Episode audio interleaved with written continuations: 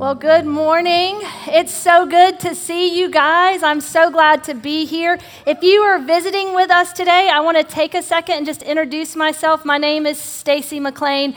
My husband Chris and I have been calling Crosstown home now about 18 years. I judge it off my oldest daughter, and she's about 18. And um, I'm just thrilled to be with you. Pastor Paul got to get away and do some apple picking with um, his oldest daughter, and so he's asked me to come and talk to you guys this morning, and I'm just thrilled to be with you. Before we get into the message, I do just want to remind you that Saturday is trunk or treat. I don't know about you, but right? It's so much fun. I can't believe how is it the end of October already, you guys? I mean, I thought it was August, and then I was like, no, it's the end of October.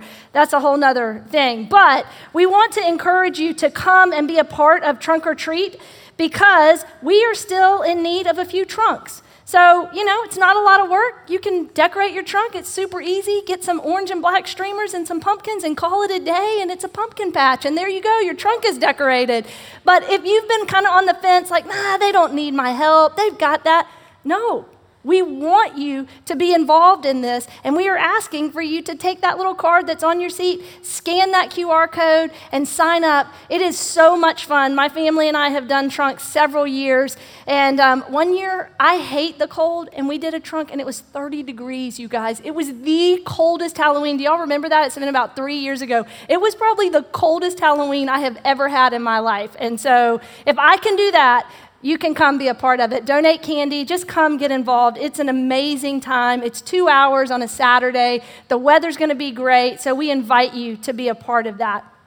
So, this morning, we're going to be continuing our framed series. In this series, Pastor Paul has been teaching us about how we have been framed in Christ. And he's been reminding us that it is through the sacrifice of Jesus Christ that we are invited to be framed and forgiven. But it's our choice how we respond to that. It's our choice on how, if we respond to the sacrifice that Jesus Christ made. I loved one of the sermons he gave several weeks ago about how we're framed over the shoulder. He showed all these different cinematography shots, and there's this one that's kind of an over the shoulder. And if you've given your life to God in Christ Jesus, then God sees you over the shoulder and sacrifice of Jesus Christ. And I don't know about you, but that really comforted me because I don't see see myself that way. And then just a few weeks ago, Ricky came and talked to us about framing the future for our families and with our children and in our relationships. And so we're going to continue that. Last week, Pastor Paul kind of switched things a little bit and we started pressing in about how we frame God. Because the reality is, we frame people subjectively all the time. We frame ourselves and we frame other people. You've already done it this morning, whether you want to admit it or not. You've already either interacted with someone in your family or walked by someone here and you had a thought about them. You were framing them from your perspective. And we do that with God. And last week, Pastor Paul exposed the idea that we frame God through other people. And he showed us examples of how wrong that can be and how that can give us such an inaccurate picture of who God is. And he challenged us to frame God through Jesus Christ. And this isn't a brilliant idea of Pastor Paul's, even though he has brilliant ideas. But the idea of framing God through Jesus, that's not an idea Pastor Paul came up with. That is exactly what God tells us that He wants us to do. He tells us that if we want to know who God is, then we need to look to Jesus. But we have to think about how we think about God. I love this quote that um, Pastor Paul shared last week. What comes into our minds when we think about God is the most important thing about us. Man, I thought about that and thought about that and thought about that all week long. What comes into our minds when we think about God is the most important thing. So, what comes into your mind when you think about God? When you have thoughts about God, what are those thoughts? Let me ask you this Do you have a high opinion of God or a low opinion of God? Okay, let me break it down even further because this is the thought process, if you want to know, that went on in my head this week. Well, I don't know. How do I know if I have a high opinion of God? I want a high opinion of God. Well, ask yourself this when you think about God, does He ever contradict your thoughts? Does He ever challenge you? Does He ever convict you? If every time you think about God, He is stepping in line with your thoughts. Every time you think about God, He's going, way to go, keep going, you're doing great. If every time you think about God, He is in the same thought process you're in, you might have a low opinion of God. See, in the last 24 hours, God has challenged me. Hey, Stacy, do you really think that's the best use of your time? Really? Do you need 10 more minutes of sleep?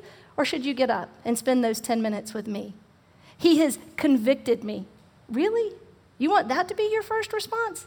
How about grace, mercy? Yeah, but I'm right. I know. So, I mean, I'm just saying, but he contradicts me. He challenges me and he convicts me. And so when you're thinking about God, if He has not been contradicting a thought you've had or challenging you or convicting you, then you might have a low opinion. And it's kind of like this. I think the ladies will relate to me on this. Men, I'm not sure because I don't wear men's clothing, but ladies, how many times you put on a pair of jeans and it's got what looks like a pocket, but there's no pocket there, right? Does that not drive you crazy? Or a back pocket and it's not actually a back pocket, it just look. Who designed pants that have pockets that are sewn shut like there's not even a pocket there, it just looks like one. That's what happens when we have a low opinion of God. A pocket is so I can put my phone in it or my credit card in it. But if it's sewn shut, it's of no use to me.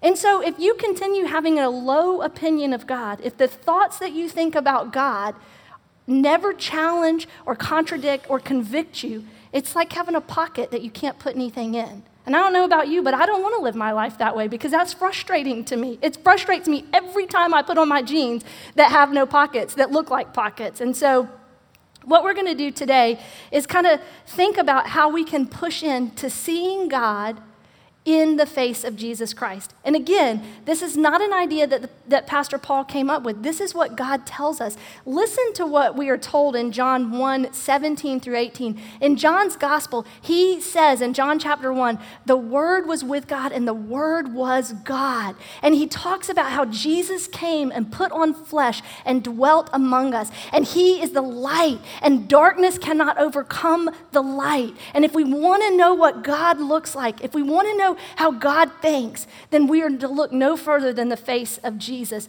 John 1 17 through 18. It's going to be on the screen. I encourage you, if you've got our app, all the notes are on there. You can follow along because I don't want you to think I'm making this up. This is what God's word says. And we will be so blessed when we get into God's word together and we read it together because his word will never come back void. So listen to what John tells us. For the law was given through Moses, grace and truth were realized through Jesus Christ. No one has seen God at any time. The only begotten God who is in the bosom of the Father, he has explained him. God has explained who he is through Jesus Christ. And even if you hate God, even if you are angry at God, even if you disagree with God, I want to challenge you study the life of Jesus and start living that life and see what happens. You will begin understanding the heart of who God is because we see it in the life of Jesus.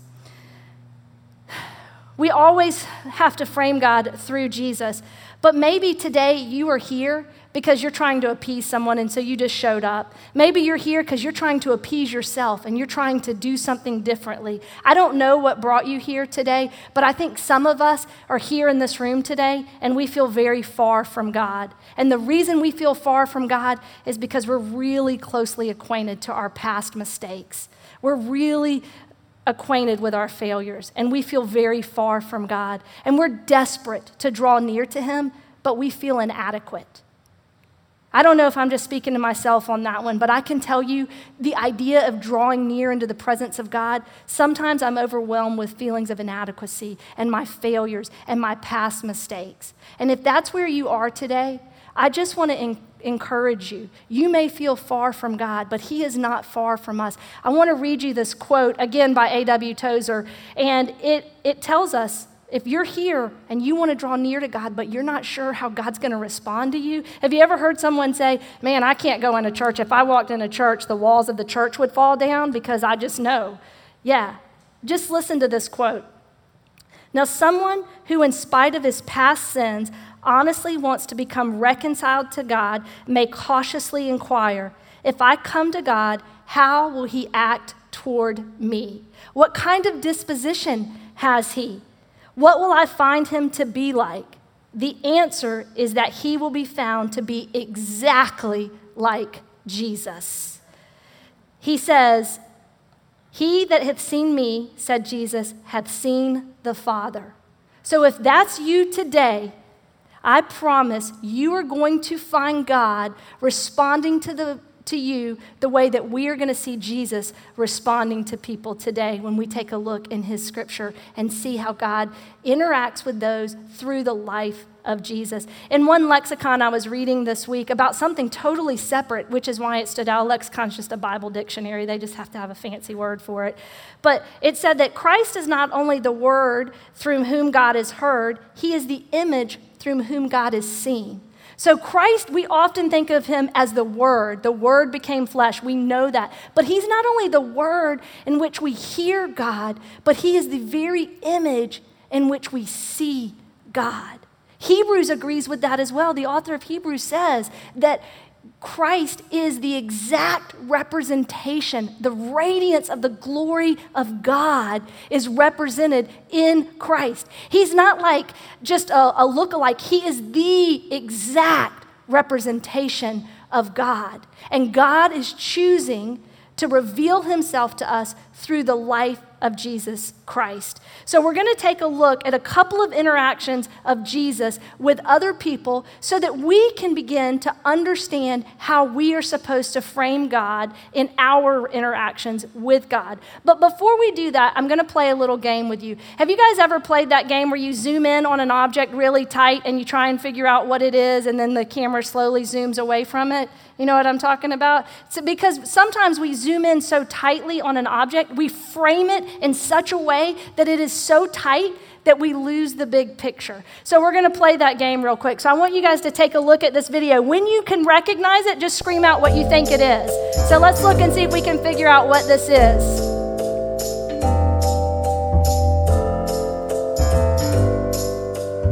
Anybody know what it is yet?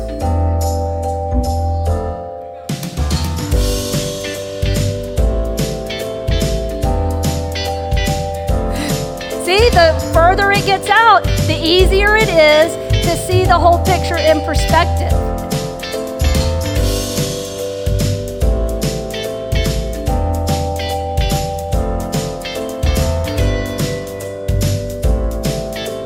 So, when it was zoomed in really tight, you weren't sure exactly what it was.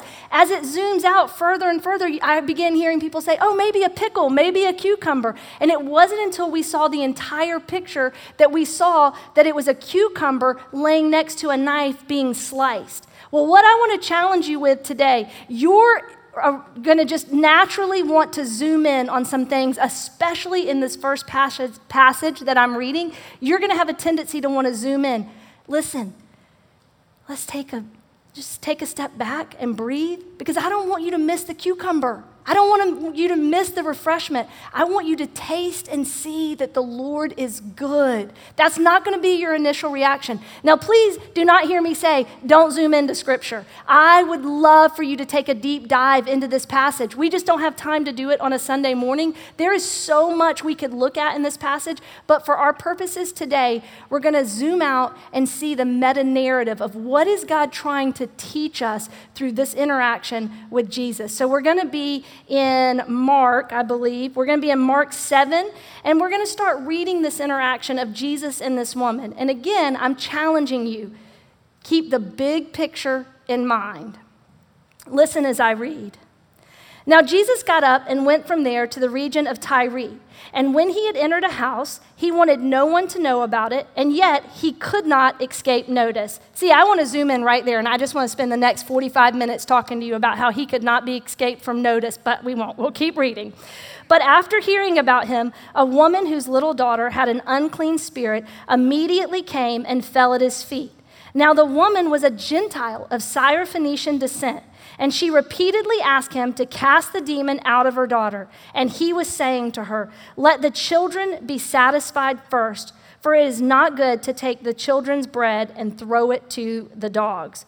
But she answered and said to him, Yes, Lord, but even the dogs under the table feed on the children's crumbs. And he said to her, Because of this answer, go. The demon has gone out of your daughter. And after going back to her home, she found the child laying on the bed and the demon gone. Now, if you're like me, you're going to want to zoom in and say, why in the world was Jesus so rude to her? He ignored her. In one of the other gospels, it says that the disciples were like, hey, Jesus, do something with her because she keeps talking to you and you're ignoring her and she's driving us crazy, basically, and we need you to just fix her so she can be gone. See, Jesus is not here just to fix you. Sometimes we think he's just going to fix it. No, Jesus wants to meet you where you are, He wants to get to the heart of the matter. And that's what He's doing with this woman. Look at the very first line of what it says. Go back to the very first line. Now, Jesus got up and went from there to the region of Tyre. Now, if you're like me, I read that and it doesn't really mean anything to me because Jesus went a lot of places. If you look in Scripture over and over again in the Gospels, Jesus is constantly on the move. Just on a side note, I don't see him having a whole lot of self care days, by the way, and just taking a day off and relaxing. Jesus was constantly on the move. He was on mission, living on mission, and so he got up and went to the region of Tyre. Well, why does that matter to me? What does that matter? The reason it matters is because that is a region not typical of where Jesus would travel.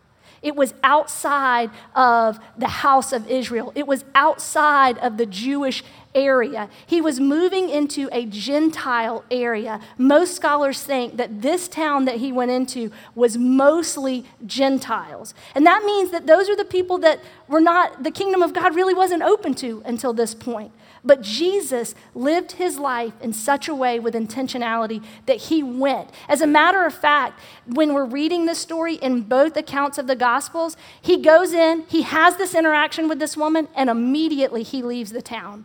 It seems to indicate to us the only reason that he went to this region was to have this interaction with this woman. See, that's the kind of God we serve. You matter to him.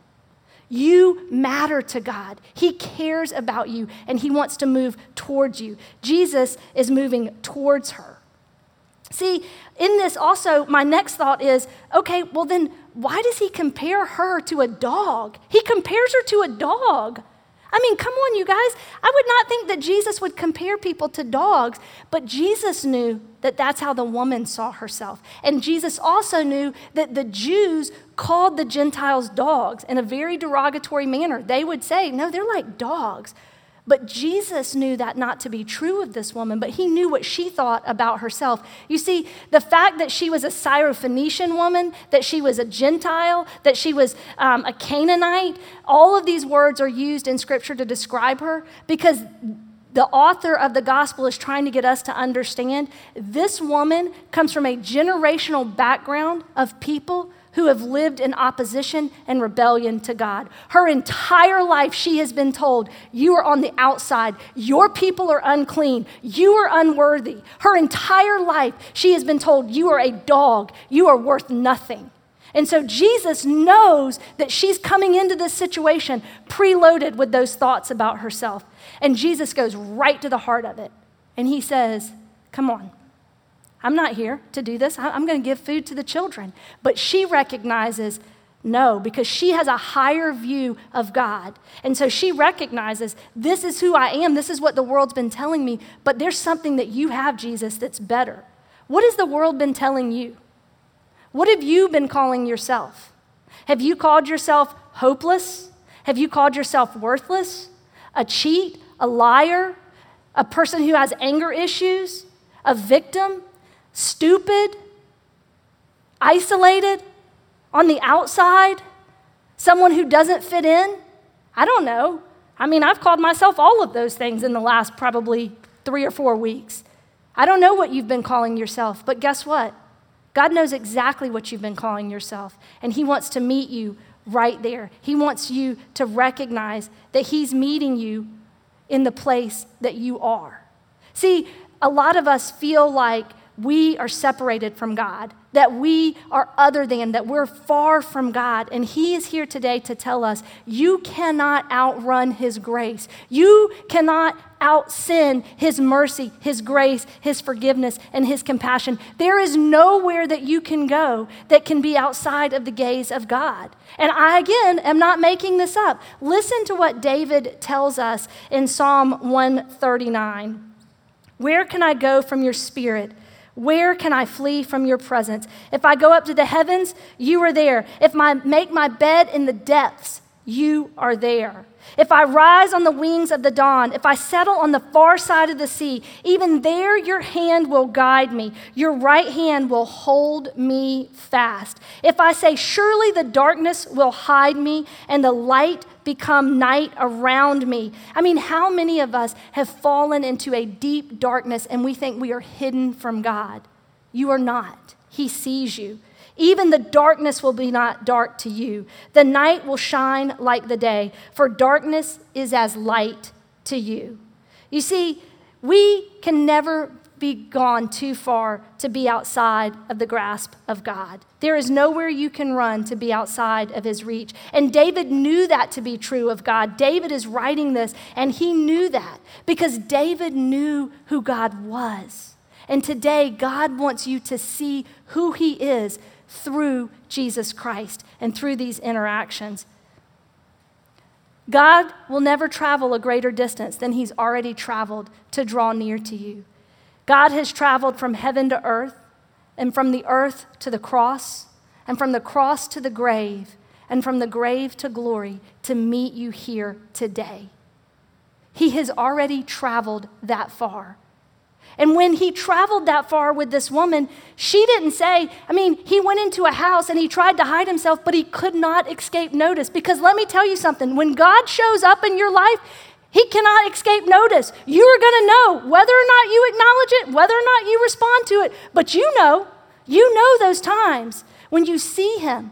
And this woman did not wait and say, Well, he came to this town, but he didn't come to my house. No, she heard, she knew, and she knew her lowly position. She knew what everyone thought about her, and she was willing to trade it for the high value that she saw in God, the high position that she recognized God had. And she went to him. It would be like if you have a friend who lives in California and they get on a plane and they are flying to see you and they land in Dallas, they get a connection flight, they fly a few more hours, they land in Charleston, they get in an Uber, and they drive to your house house and knock on the door? Are you going to open the door and be like, you couldn't just come in and sit down at the table? Like, you expect me to come open the door for you? You expect me to engage? No, you would not do that. You would open the door, throw your arms around him, and say, Man, thank you so much for traveling all that distance.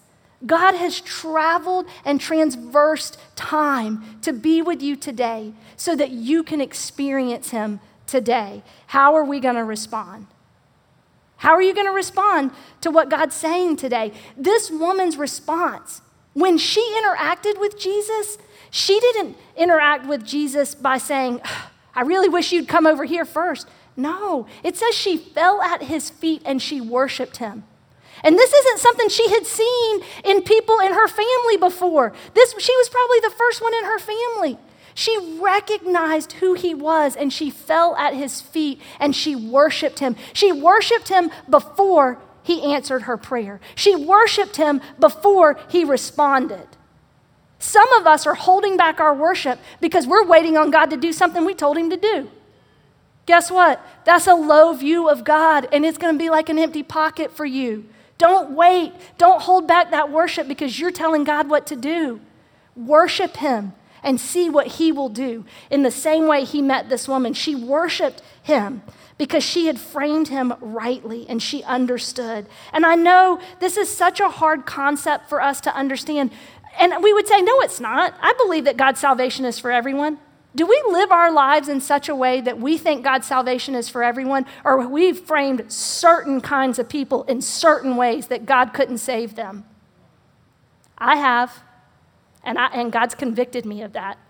And that's when I realized, ooh, that was a low opinion of God. And He's elevated my thoughts on that. And see, this isn't just a challenge for us, this was a challenge for the disciples. I can promise you, part of why Jesus did this was with the disciples, so he could show the disciples hey, listen, my salvation is for every single person who has ever lived. That it is, Peter tells us in his um, gospel that it is that, that none should perish. It's, it's, God's hope that none should perish. He tells us that in his letter that he, he, it's God's desire that none would perish.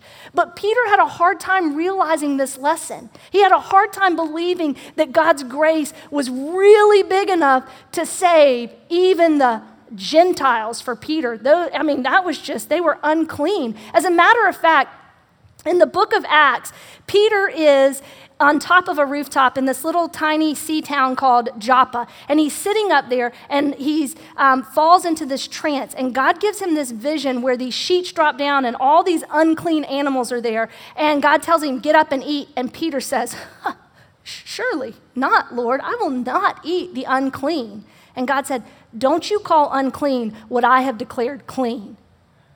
And God is saying, Don't call unclean what I have declared clean. My grace, my forgiveness, my mercy will extend to the ends of the earth. And at the same time, Peter's having this vision, there's this Gentile guy named Cornelius who has been praying and seeking God. He's been drawing near to God, and God meets him in his Gentileness, in his sinfulness. He meets him where he is, and he says, Hey, go call for Peter. And Peter goes to Cornelius' house, and his entire house is saved. And listen to what Peter realizes. It's in Acts chapter 10, verse 34. Then Peter began to speak. I now realize how true it is that God does not show favoritism. See, it took a lot to get Peter to that point. I now realize how true it is that God does not show favoritism, but accepts from every nation the one who fears him and does what is right. He commanded us to preach to the people and to testify that He, Jesus, is the one whom God appointed as judge of the living and the dead. All the prophets testify about Him, Jesus, that everyone who believes in Him receives forgiveness of sins through His name. Now, that's a powerful word. Some of us today are the ones who feel like His forgiveness is not for us. And I want to tell you, it is for you. And then some of us are being challenged, like Peter. Stop thinking that God can't forgive them. Yes, He can, and He desires to. Some of you have been praying for your adult children to get into a saving relationship with Jesus Christ, and you're at a point where you have given up and you just think God can't do it. Yes, He can. There is still hope. Don't stop praying. His salvation is open to every person who is willing to receive. John tells us in John chapter 1 to all of those who have received it, have been given the right to become children of God. Not to just this elect few, not to just this group of people, not to people who look like me and act like me or come from the same socioeconomic background or the same culture or the same ethnicity. No, if God's gospel isn't for everyone, then it's for no one. The gospel that we proclaim is a gospel that is for us right here in America, in Charleston, South Carolina, and it is the same gospel for people in Burma on the other side of the world. That's the good news of the gospel of Jesus Christ. And it leads me to the next part of what we're looking at to kind of get an idea of who God is in the face of Jesus. And we're going to be looking at the goodness of God. Just quickly, don't worry, I'm not going to go much longer. But I want to talk about the goodness of God because some of us stay kind of distant from God because we're afraid that He actually might not be that good. But the goodness of God is one of those things that moves us from fear to faith. See, some of us are fearful of how to approach God because He's going to make me give up everything. He's going to make me do all of this. But it's the goodness of God, it's the kindness of God that calls us in. Some of us have been living in this fear because we put our mistakes as the first thought in our mind. We put our experiences as the first thought in our mind about God. If someone has harmed you, I am deeply sorry for that. If, if you are a victim of some horrible thing that has happened to you and someone did it in the name of God, I'm so sorry that happened to you. God is too. And don't let their rebellion, their sin, frame the way you see God. God wants you to see him through Jesus Christ. He wants you to see his goodness. And I want to show you this picture out of Luke chapter 7. It is one of those snapshots that we see of Jesus that often gets overlooked in when, when we're reading um, stories about Jesus in the Gospels. But I want you to just pause on this one for a second and listen to how Jesus interacts with this woman. Soon afterward, he went to a town called Nain, and his disciples and a great crowd went with him. As he drew near to the gate of the town, behold, a man who had died was being carried out, the only son of his mother, and she was a widow, and considerable and a considerable crowd from the town was with her. And when the Lord saw her, he had compassion on her, and he said to her, "Do not weep." And then he came up and he touched the bier, and the bearers stood still. And he said, Young man, I say to you, arise. And the dead man sat up and began to speak. All right, I got to stop there for just a second. Y'all, it's a dead man on a stretcher at the town, and Jesus takes notice of it. And he says, Hey, get up. And the dead man sat up and started talking. I think we lost that for a second because that's pretty amazing. I'm like, man. And the dead man sat up, began to speak, and Jesus gave him to his mother. Fear seized them all, and they glorified God, saying, A great prophet has arisen among us, and God has visited his people. And this report about him spread through the whole of Judea and all the surrounding country. You see, this is a snapshot of the goodness of God. Because Jesus saw this woman in her pain. For her to be a widow, her husband is gone, and now her only child, who was her son, is gone. For her, that was a death sentence. For a woman in that time, culturally, to be without a husband or a son, she couldn't go get a job. She had no way to support herself. And Jesus walked by this and he stopped and he had compassion on her. And not only did he stop and have compassion, he acted. He brought her son back to life. And I love that. It said Jesus gave her son back to her. That is a picture of the goodness of God. Is that the kind of God who's waiting to strike you down because you drank too much wine, you told another lie, you did the thing you weren't supposed to do again? No, he didn't. Jesus didn't stop and say, "Well, man, this is an interesting situation. This lady seems real upset. I wonder what's going on. I wonder how they got to that point." Like Jesus didn't go around investigating, "Hey, how did he die? What happened? What did you do to bring this on?" No, he saw it. He had compassion, and he was moved to action. That is who God is. God sees your pain. God knows it and He is moving into action. It's your choice whether or not you want to receive what He's willing to give to you, but He wants to give to you. Have you been doubting God's goodness for whatever reason because of what's happened to you? I mean, some of us have suffered great loss, and maybe you have doubted the goodness of God because of a loss, a physical, an emotional, a financial loss that you have suffered. I really started thinking about that. Like, why do we doubt the goodness of God? And it's because either I'm too familiar with my own mistakes or because of an experience. And so, as I was reading this past week, I heard this really great description of how God meets us where we are and how we see his goodness. So, Maybe you are self condemned. Maybe you have condemned yourself that you are the one that does not belong and you are too far gone for God to save you. If that's you, I want you to know that He is generous and kind. And He wants to show you His generosity and His kindness. Maybe you're frightened. Maybe anxiety overwhelms you at every turn. Maybe you are afraid of what the future holds for you. He wants you to know He wants to show you that He is friendly. Maybe for you, you're the poor in spirit. Maybe you really are remorseful for the way you have been living, for the way you have acted, and He wants you to know He is forgiving. Maybe you are ignorant. And I don't mean that in a bad way. I am ignorant of things that I don't know. He wants you to know that He is considerate, because maybe you have been believing a lie. The reason it's a deception is because we're being deceived and we don't know any better. He doesn't want you living in deception anymore. Ask Him, God, where am I believing a lie? How am I being deceived? And He will begin speaking that truth to you because He wants to reveal Himself to you in that. Maybe you're here today and you are exhausted. You feel absolutely worn out and you don't know how you're going to keep getting up every single morning.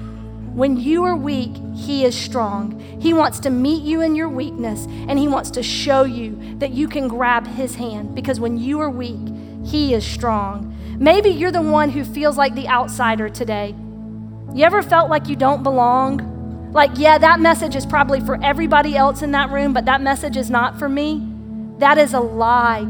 You are invited into the family of God, and He wants to show you hospitality today. He wants to show you that He's extended an invitation for you, no matter how far off that you feel like you are. So, wherever you are today, whether that means you are in the middle of believing a deception and a lie, maybe that means that you are overwhelmed with anxiety or completely exhausted, wherever you are today, God wants to meet you. He has traveled across the distance of time and space to be here with us this morning, to speak to your heart today, and to show you that He loves you and He has a plan for you. And so, as we move into this time of expression, this is an opportunity for you to respond to what God has been saying. And so, this may be new for you, but during this time of expression, we want you to respond to God. So, maybe you need to take that lie and nail it to the cross. And maybe it's a point where you don't even believe it. Like, no, this isn't really a lie.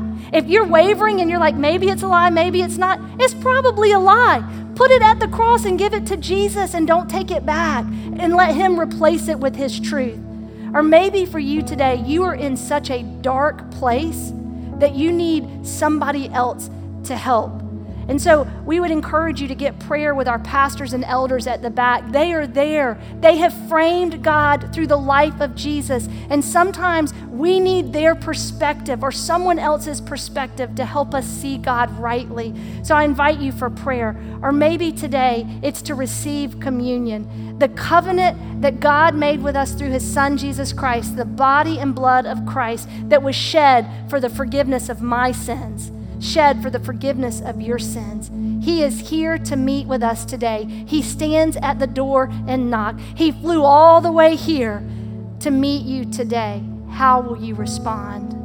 God, we thank you that you are a God who is always before us, behind us, and around us. We thank you, God, that you know what we think about ourselves and you meet us right there to lift our face and pull us out of the pit.